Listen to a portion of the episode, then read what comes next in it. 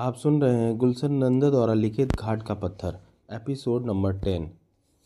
दीपक और लिली के बीच अब एक दीवार सी खड़ी हो गई थी। लिली को अब वह अपने से दूर समझने लगा। जब लिली उसे पसंद ही नहीं करती तो वह मूर की भांति उसके पीछे क्यों पड़ा है?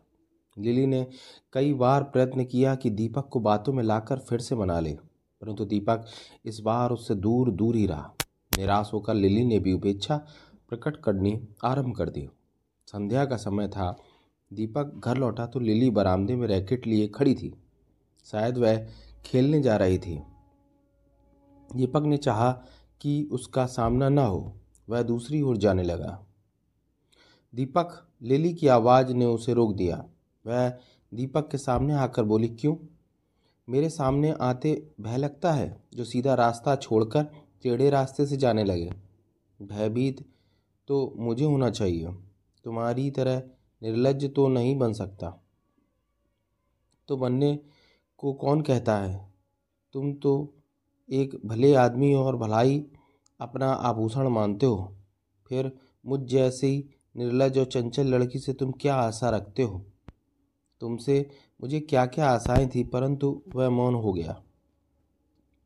लिली ने बात काट कर कहा, परंतु उस रात के दृश्य को देखकर अब जी भर गया है और कोई इच्छा नहीं रही। यह कहना चाहते हो ना? मैं तुम्हारा अभिप्राय नहीं समझा। दीपक, मैं जानती हूँ तुम्हें मुझसे घृणा हो गई है। होनी भी चाहिए। तुम मेरी सूरत भी देखना नहीं चाहते। मेरी केवल एक इच्छा है यदि मानो तो। क्या? तुम मुझसे बोलना न छोड़ो। मैं तुमसे बोले बिना रह नहीं सकती। तुम जिस नाते से मुझे चाहते हो वह पूरा हो नहीं सकता और न अब तुम्हारे हृदय में उसके लिए कोई इच्छा ही शेष है। परंतु मित्रता के नाते तुम मुझे नहीं छोड़ोगे। मित्रता? कैसी मित्रता? कंपेनियनशिप। तुम कैसे जानती हो कि अब मेरे हृदय में तुम्हें पाने की कोई इच्छा नहीं रही? मुझे उस रात, उस दशा में देखकर जो कोई भी होता यही करता है। क्या अब भी तुम्हारे हृदय में मेरे प्रति कोई झुकाव है? हो सकता है। फिर तो मैं भाग्यवान हूँ, जो इतना होने पर भी तुम्हारे हृदय में मेरे लिए कुछ सहानुभूति है। ऐसा ही समझ लो, मैं नहीं चाहता कि मेरे कारण किसी के मन को ठेस पहुँचे। इस प्रयास में मेरा अपना अस्तित्व ही मिट जाए तो मुझे परवाह नहीं। दीपक, मुझे तुमसे यही आशा थी। जब तुम मेरा इतना ध्यान रखते हो तो मुझे एक वचन और दो। कैसा वचन? कि तुम मेरे और सागर के रास्ते में ना आओगे। मैं सागर से प्रेम करती हूँ और मैं मैं तुम्हारा दिल दुखाना ना चाहती थी। बस लिली, बस। क्या तुम समझती हो कि इन बातों से मेरे हृदय को शांति मिल रही है? परंतु अब मैं तुमसे कुछ छिपा कर रखना नहीं चाहती। तुम विश्वास दिलाओ कि अब मेरा ख्याल छोड़ दोगे। प्रयत्न करूँगा विश्वास नहीं दिला सकता। यह कहकर दीपक अंदर चला गया। लिली भी उसके पीछे पीछे गई। तुम्हारी आँखों में आँसू कैसे? उसने दीपक को रोते देखकर कहा अभी हृदय पत्थर नहीं बना प्रयत्न कर रहा हूँ। तुम तो बालकों की भांति रोने लग गए। लिली ने अपने रुमाल से उसके आँसू पूछे। तुम जाओ लिली, मुझे अकेला छोड़ दो। मैं प्रयत्न करूँगा कि जो कुछ हुआ है उसे शीघ्र ही भूल जाऊँ। तुम भी साथ चलो ना, कुछ देर खेल कर लौट आएँगे। मेरी इच्छा नहीं है तुम जाओ। मेरी बातों का बुरा तो नहीं माना तुमने? बुरा? क्यों मानने लगा? और फिर तुम्हारी बातों का? अच्छा दीपक लिली ने दीपक के हाथ को अपने हाथ में दबाते हुए कहा और बाहर चली गई। दीपक बहुत उदास था। आज उसकी रही सही आशा भी उसे छोड़ गई। क्या यह सब सत्य था? उसने प्रेम किया है अप, अप, अपने को खोकर। परंतु लिली का व्यवहार कभी स्वप्न में भी वह नहीं सोचता था कि लिली उसके साथ इस प्रकार का व्यवहार करेगी। इसी प्रकार विचारों में संध्या बीत गई और वह अब कमरे में ही लेटा हुआ इस गुत्थी को सुलझाने का प्रयत्न कर रहा था कि किसी ने उसका दरवाज़ा खटखटाया। कौन है? मैं, माला। दरवाज़ा खुला है, अंदर आ जाओ। माला ने दरवाज़ा खोला और अंदर आ गई। दीपक उठ बैठा और बोला, आओ, माला। लिली कहाँ है? बैडमिंटन खेलने गई है। अच्छा क्या तुम सो रहे थे? नहीं तो? आँखों से तो ऐसा जान पड़ता है कि नींद से उठे हो या रो रहे थे? अभी आया हूँ, थका हुआ था। चलो ड्राइंग रूम में चलकर बैठे। दोनों उठकर ड्राइंग रूम की ओर चल दिए। दीपक, तुम कुछ छिपा रहे हो। मेरे आने से पहले तुम अवश्य रो रहे थे। नहीं नहीं, ऐसी कोई बात नहीं। मैं अभी हाथ मुँह धोकर आता हूँ। यह कहकर दीपक गुसल खाने में चला गया और माला ड्राइंग रूम में बैठी उसकी प्रतीक्षा करने लगी। थोड़ी ही देर में दीपक मुँह हाथ धोकर माला के पास आ गया। और दोनों एक साथ चाय पीने बैठे। माला ने पूछा, आज चाय इतनी देर से क्यों? लिली तो कहती थी, आप दोनों शाम की चाय एक साथ पीते हैं, झगड़ा हो गया? नहीं तो इसमें झगड़े की क्या बात? आज मैं कुछ देर से आया, वह पीकर जा चुकी थी। तुम्हें यह कैसे पता चला कि वह बैडमिंटन खेलने गई है? रैकेट उसके हाथ में था। अभी तुमने कहा था कि वह तुम्हारे आने से पहले ही जा चुकी थी। मेरा मतलब वह जा रही थी। हम्म, कुछ दाल में काला अवश्य दिखाई देता है दीप। दीपक मुझसे क्यों छिपाते हो? हो सकता है मैं तुम्हारी कुछ सहायता कर सकूँ? अब रखा ही क्या है? क्यों चिड़िया उड़ गई? चिड़िया ने क्या उड़ना था? शिकारी ही की टांग टूट गई। मैं समझी नहीं।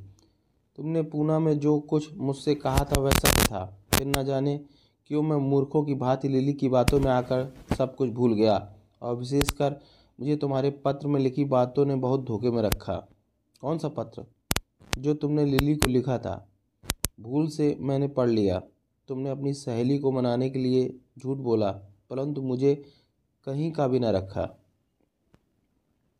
जब वह तुम्हें नहीं चाहती तो फिर तुम इतने आतुर क्यों हो? तुम क्या जानो माला?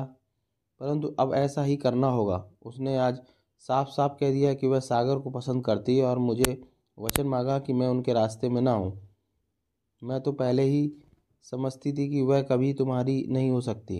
कितना अच्छा होता यदि मैं भी पहले से ही जान लेता। अच्छा अब चलती हूँ। अभी ठहरो ना, लिली आती होगी। नहीं, पता नहीं कब आएगी। यह कहकर माला उठी। ठहरो, मैं तुम्हें छोड़ाऊँ इतना कष्ट करने की क्या आवश्यकता?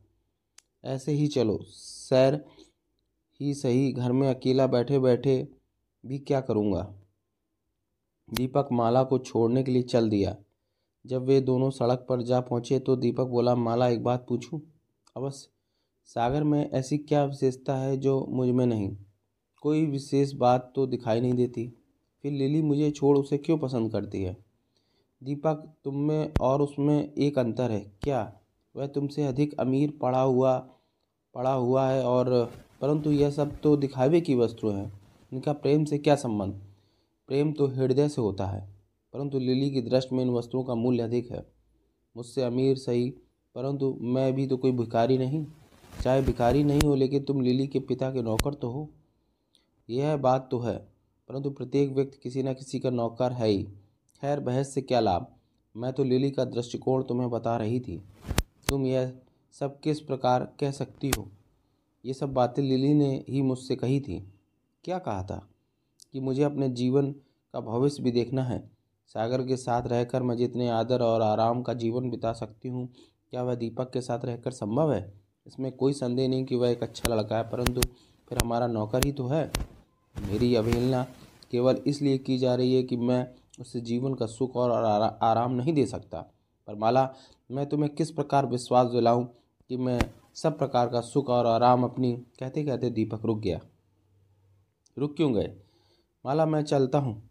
बातों बातों पर इतनी दूर पहुँच गया। अच्छा फिर मिलेंगे दीपक मैं तो फिर यही कहूँगी कि उसका ध्यान छोड़ दो। जिस राह जाना नहीं, उसकी नाप तोल करने से क्या लाभ? यह कहकर माला आगे चली गई और दीपक घर की ओर लौटा। तो क्या वह उस मार्ग को छोड़ दे? लिली से बात करते समय तो उसने निश्चय कर ही लिया था कि वह लिली और सागर के रास्ते में कभी नहीं आएगा। परंतु माला की बातों ने उसे अपना निश्चय पर फिर से विचार करने को बाध्य कर दिया। इन्हीं विचारों में के संघर्ष में डूबा वह घर पहुँचा। लिली वापस आ चुकी थी। दीपक को देखते ही बोली, कहाँ गए थे? जरा घूमने माला आई थी। कब? तुम्हारे जाने के कुछ देर बाद ही। कुछ कहती थी? ऐसे ही मिलने आई थी। यह कहकर दीपक कमरे में चला गया। दीपक ईर्षा की अग्नि में जलने लगा।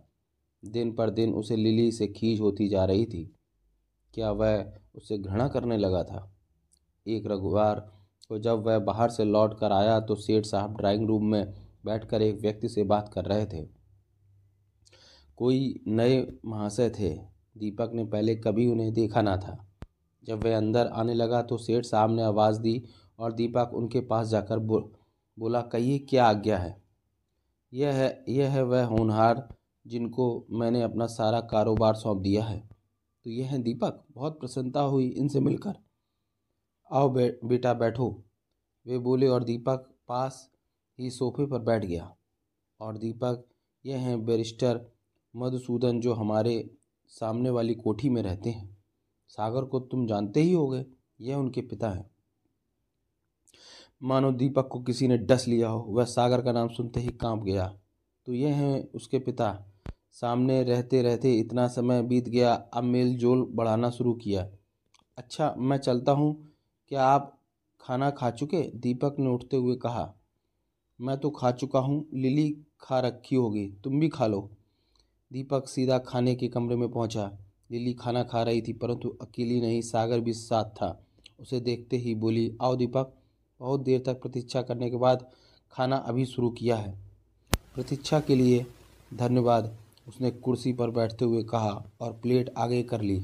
लिली ने साग का कटोरा पक, पकड़ाते हुए कहा, क्यों, आज कुछ गुस्से में हो? किसी से लड़ाई तो नहीं हुई? हो सकता है। उसने सागर की ओर देखते हुए उत्तर दिया। सागर सिर नीच, नीचा किए चुपचाप खाने में तल्लीन था।